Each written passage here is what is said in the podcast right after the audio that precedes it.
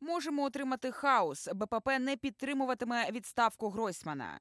У четвер, 30 травня, близько опівдня, Верховна Рада розпочне розгляд проекту постанови номер 10341 про відставку прем'єр-міністра України Гройсмана Володимира Борисовича. Про це заявив сам голова Верховної Ради Андрій Порубій після відкриття ранкового засідання парламенту. І поки депутати приймають рішення голосувати за відставку чи ні, у парламентській фракції блок Петра Порошенка вже заявляють, що не планують підтримувати відставку прем'єра. Про це заявив представник уряду в парламенті народний депутат Вадим Денисенко. Парламентарій зазначив, що на ранковому засіданні фракції БПП було прийнято практично одностайне рішення голосувати проти відставки нинішнього прем'єра. Пише РБК Україна.